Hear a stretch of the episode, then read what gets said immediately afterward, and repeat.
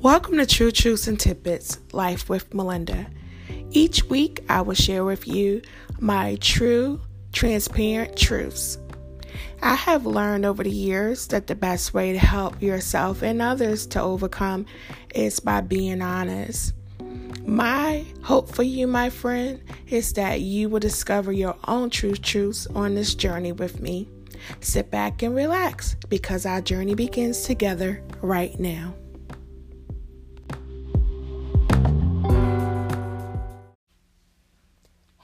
It's Melinda. Come on in. We're still in January and we're continuing to just say it. And today, we're going to just say it. Come out of sexual addiction. Yep, come out of sexual addictions. Now, this is not going to be a graphic because I don't get into things like that. It's not graphic, it's just me from my heart to your heart to try to help you overcome obstacles, trials, and everything in between that God has so graciously allowed me to overcome.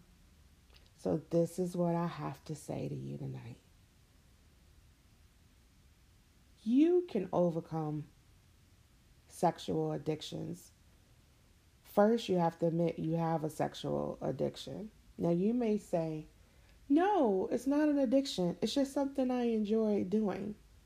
Okay, it's something that you enjoy doing.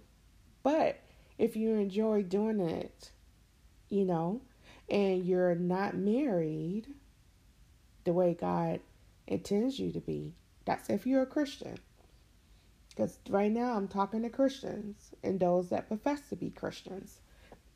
If you're not a Christian or you're thinking about becoming one, then you stay right here because you're in a great place.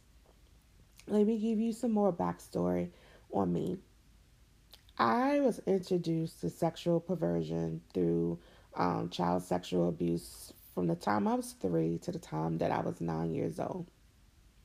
And during this time frame, it made me very hyper sexual. Just non normal things that a three year old, a four year old, a six year old, a nine year old would not even be aware of. And those things made its home in me because sexual perversion, addiction is a spirit. It's a spirit. So keep listening. It's a spirit, and it's a spirit that attaches itself to you. And as it attaches itself to you, it grows. And as it grows, it grows its own identity, which is sexual addiction. And you think it's you. You know, it's the same guys that you pick out, it's the things that you say that you like. It's when the good, wholesome man comes along, you don't want nothing to do with him because, yeah, he's a nerd or, you know, he's a geek or he's just too spiritual for me. You know those words. That's because this perversion, this addiction that you have um, allowed to attach itself to you has now taken on a personified identification and you think it's you and it's not you. So when this was happening to me when I was younger, this spirit of perversion, you know, it attached itself to me. So by the time I was 10 years old, I fell into um, addiction to pornography. And I slept, ate, breathe pornography all the time. You know, I stopped wanting to go when my mom went to the store because I knew my father had a porn hidden in the closet. So I would not go to the stores. I could go stay home and watch it. You know, that thing starts, it feeds itself and it feeds its desires. And these desires is spirits that are not you. And so my addiction to pornography lasted from the time I was 10 until I was 36 years old. So we're talking about a 26 year lifestyle. And also in that time frame of that addiction, you also have to remember that um, I was introduced to um, childhood sexual perversion too at three years old. So when these people put their perversion on me, it turned into an addiction, even as a child. So you may think, well, why would God allow something like that to happen to somebody so small or so young that, you know, they didn't even ask for? And it's not that God allowed things, and I've said that before. You know, we serve a great God, a loving God, that He doesn't desire us to come and fall into any of these pitfalls. But we also have people that decide to be evil, perverted, you know, and blame it on a good God. But even in my trials that I went through, God kept me because this thing that came to me was sent to destroy me. But God, in all his ways that are higher than ours, that I could never not even begin to understand, protected me in ways that it lets me know that he is who he says he is. And he is God, and he does love, and he does care and his ways are in ways that we don't understand. But he turns it around and gives us beauty for ashes.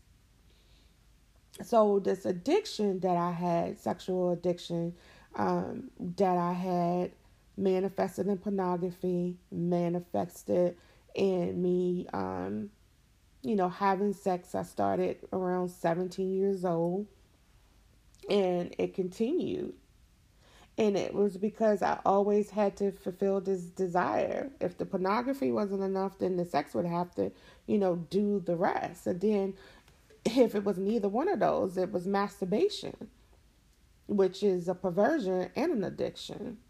And you may say, no, it's not, because, you know, I have the right to pleasure myself and to do these things.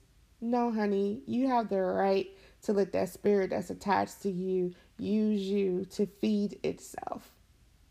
I don't know if you guys how old you are, if you ever heard of Little Shop of Horrors before. You know, Feed Me Seymour. It started out so cute. It was just, oh it's such a cute little plant. Look at the cute little plant. And then all of a sudden the plant started having these desires. And the desires took over Seymour.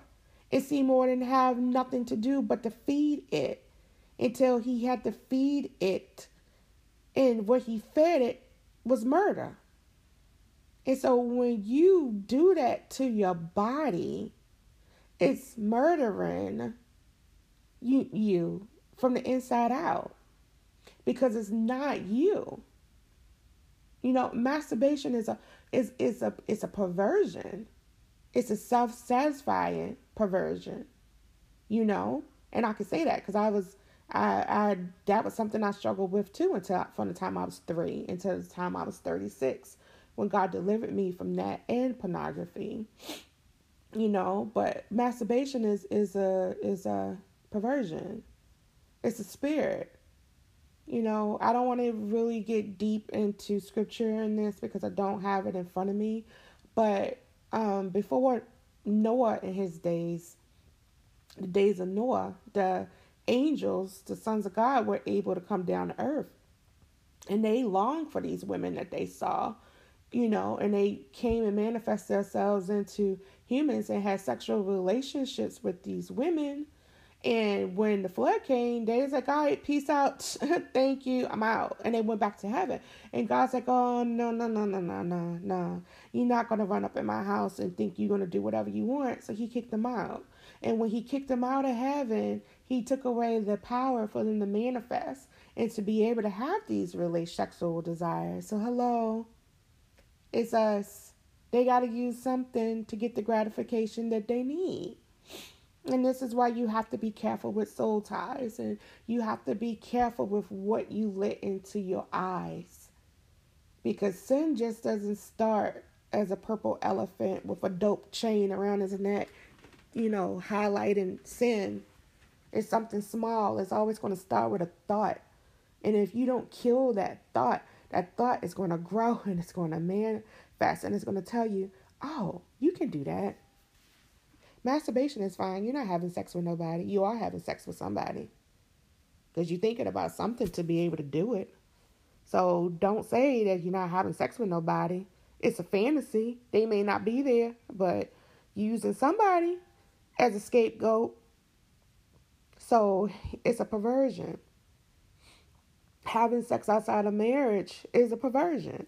And again, if you're not a Christian, you're not going to get what I'm saying because you're going to say, you know, well, that's crazy because God gave us these desires, but He also gave us these desires in a way that we would do it in the complexity of marriage. So, like I've said before in the soul tie, if if you know sex is an addiction for you, and the Bible talks about these addictions, Peter talks about this. If you're a woman and he says if you burn with lust, it is better for you to be married. Just get married. You don't have to have an elaborate wedding. You know, you don't have to have 250 people there. You just have to be with this person that you want to be with, and you can go get a marriage certificate and you can just go get married. If it's not just sex and you have a desire to love, then get married. If the desire is just to have sex here, there, and everywhere, then it's an addiction, honey. And I'm sorry that I have to come to tell you like this. But the days of being nice and trying to get things through to people, I don't have time for that anymore. God is coming. He's coming quick, fast, and in a hurry. And he's making sure that his bride is without spot or blemish.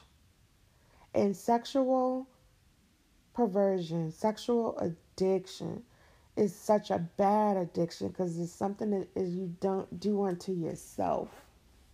That's the difference. It's something you do unto yourself.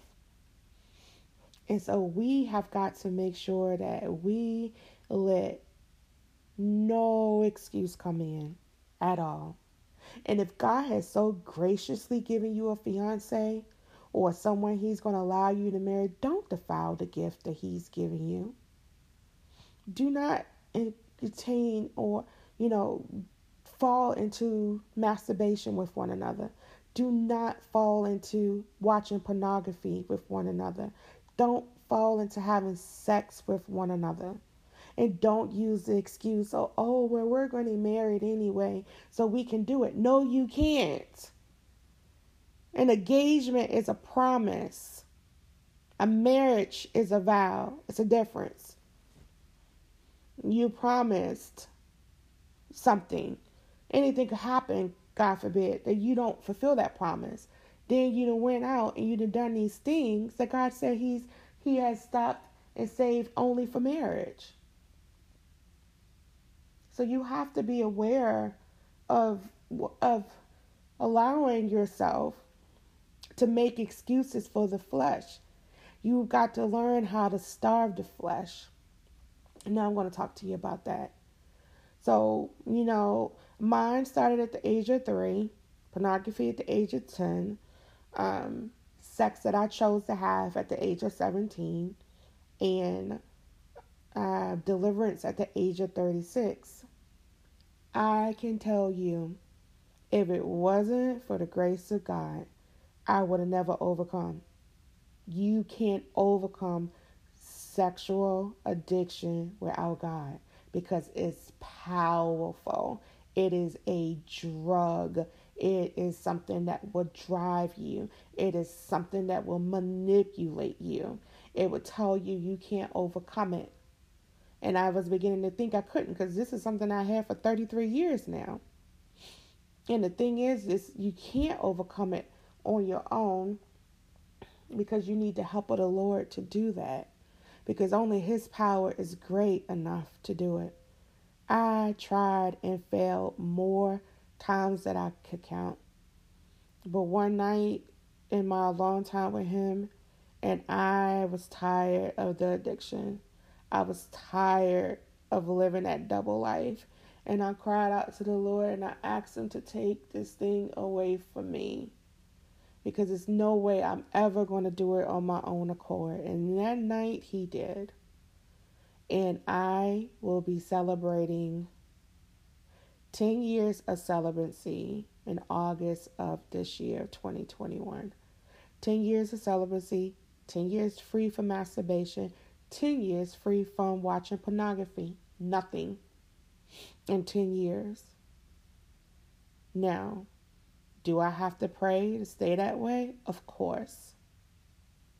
What I've learned is I don't have to put God to the test because what He has delivered me from is by His Spirit and His might, not mine. I'm not that strong, but God is. And when I remember who I am and whose I am, it makes it easier when these spirits come back beckoning to me. Who's going to know? You could do this, this, and that. God's going to know. You have to develop a relationship with Him that's so deep and so built in love and transparency that you know who he is and the desires he has for you because it becomes the desires that you have for yourself. And so, yes, I have to pray. Yes, I have to ask God for guidance and wisdom. But I also do not put myself into situations that I know I am not strong enough to say no to. That's the key. And I would like to say that, you know, once God delivered, that's it. But no. One thing about sin is it's very selfish. Sin is selfish. It's very selfish. It wants what it wants when it wants it. So you will have to wake up in the middle of the night and you have to get your senses about you and you have to pray and ask God to help you. Because if not, it's going to be waiting for you. Don't try to do it on your own. If you need an accountability partner, you can always email me at letuspray at thebethanyproject.com and that will be in the episode notes. You know, it's something you can overcome, but you have to put it in the perspective of what it is. It is a perverted spirit that has somehow come and attached itself to you that gives you these desires to sleep with multiple people or to manipulate people to get what you want through sex. That's not of God. That's not of Him. That's of perversion. And it should make you very angry. That is not you. That you are out here living for a spirit that God has taken the right away to be able to do it on his own. So he got they have to use you. Now, I don't know about you, but that really pissed me off when I found that out. I didn't want nothing to do like use me. How gross is that? How disgusting is that?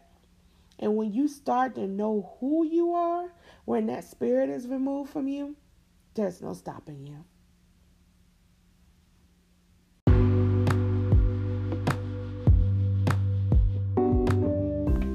I'd like to take this time to thank you for listening to True Truths and Tidbits Life with Melinda. If you have not already become part of the family, you can do that right now. I invite you to subscribe. Look down on your screen and select subscribe. I'll give you a moment. Perfect. Now you're part of the True Truths family. You'll be one of the first to know when there's a new episode available for your listening pleasure. Also, I would like to invite you to look where you found subscribed and feel free to leave me a message.